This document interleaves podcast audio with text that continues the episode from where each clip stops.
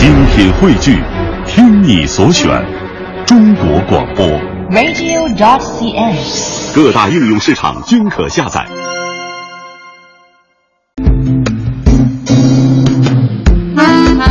探寻文化渊源，感受文化魅力。听众朋友大家好，这里是中央人民广播电台香港之声数码广播三十二台为您带来的文化之旅。大家好，我是李银。大家好，我是曼斯。在今天节目的一开始呢，我们首先来关注一下国歌。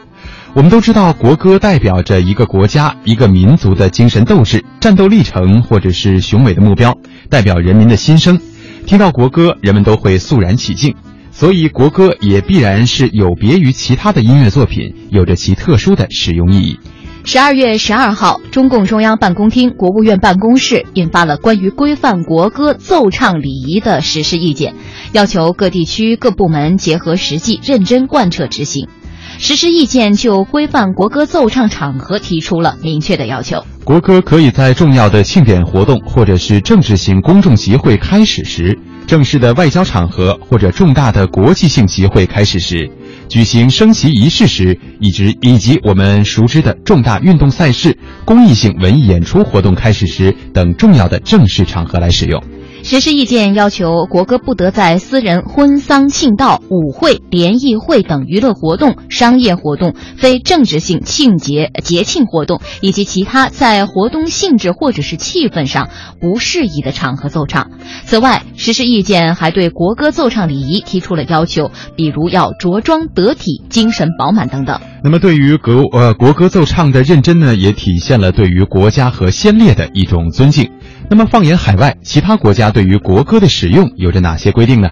我们先来看看美国的情况。曾经在美国留学的李阳表示说，根据美国的相关规定，国歌当然也是在正式场合使用的曲子，但是民间也有在其他场合使用的情况。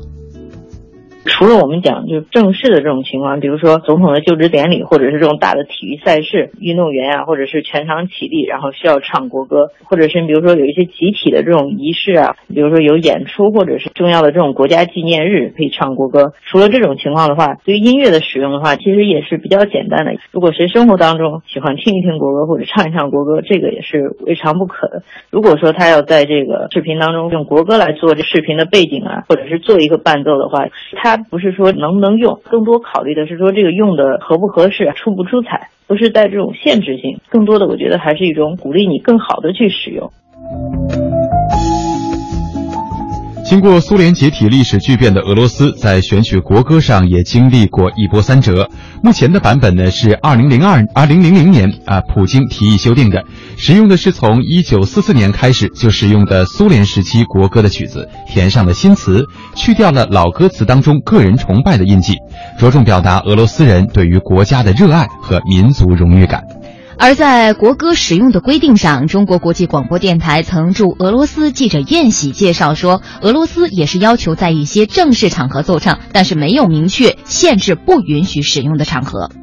从俄罗斯的相关的法律来说呢，对于这个国歌的使用呢，并没有特别严格的一个限制。一般的这些社会组织啊，甚至个人，你都可以把国歌拿来自己进行一些改编啊等等。在使用上呢，一般是按照俄罗斯的这个相关法律，是必须在一些正式的场合，像比如说重大的这种国家的节日啊、国事活动啊，包括一些体育比赛的时候啊，这个时候可以使用国歌。那么在前两年呢，俄罗斯国家杜马就是俄罗斯的议会呢，又通过了一项决议，把这个国歌的使用的范围又进一步的扩大了啊，包括一些社会机构在组织一些社会性的活动的之前呢，也是可以使用国歌的。而且呢，要求在所有的中小学每一个学期的第一堂课开始之前，必须要通过广播来播放俄罗斯的国歌。在俄罗斯呢，应该说大家对于这个国歌也是非常的喜欢。现在网络发达以后呢，大家也喜欢对于俄罗斯国歌进行一个改编。有这个啊非常严肃的、非常厚重的这种管弦乐团演奏的国歌，也有独唱版、合唱版。应该说，俄罗斯人对于国歌的这种演绎上，也充分的在发挥他们民族的这种创造性。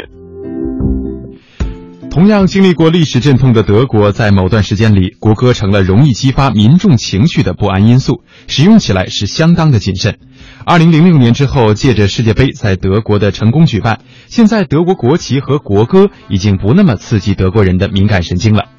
中央台驻德国特约观察员薛成俊介绍说，由于德国国歌的曲调源自几百年前的著名音乐作品，本不是为国歌所作，所以它的使用范围还是比较广泛的。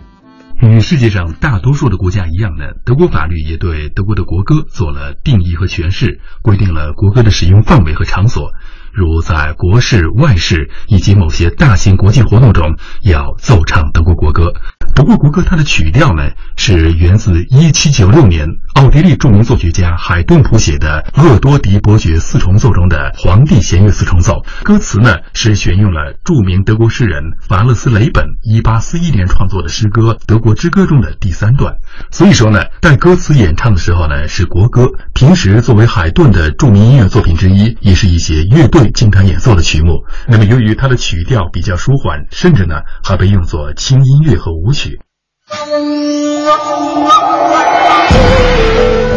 韵律之美，温润之美，典雅之美，含蓄之美。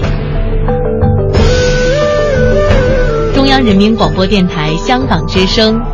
文化之旅。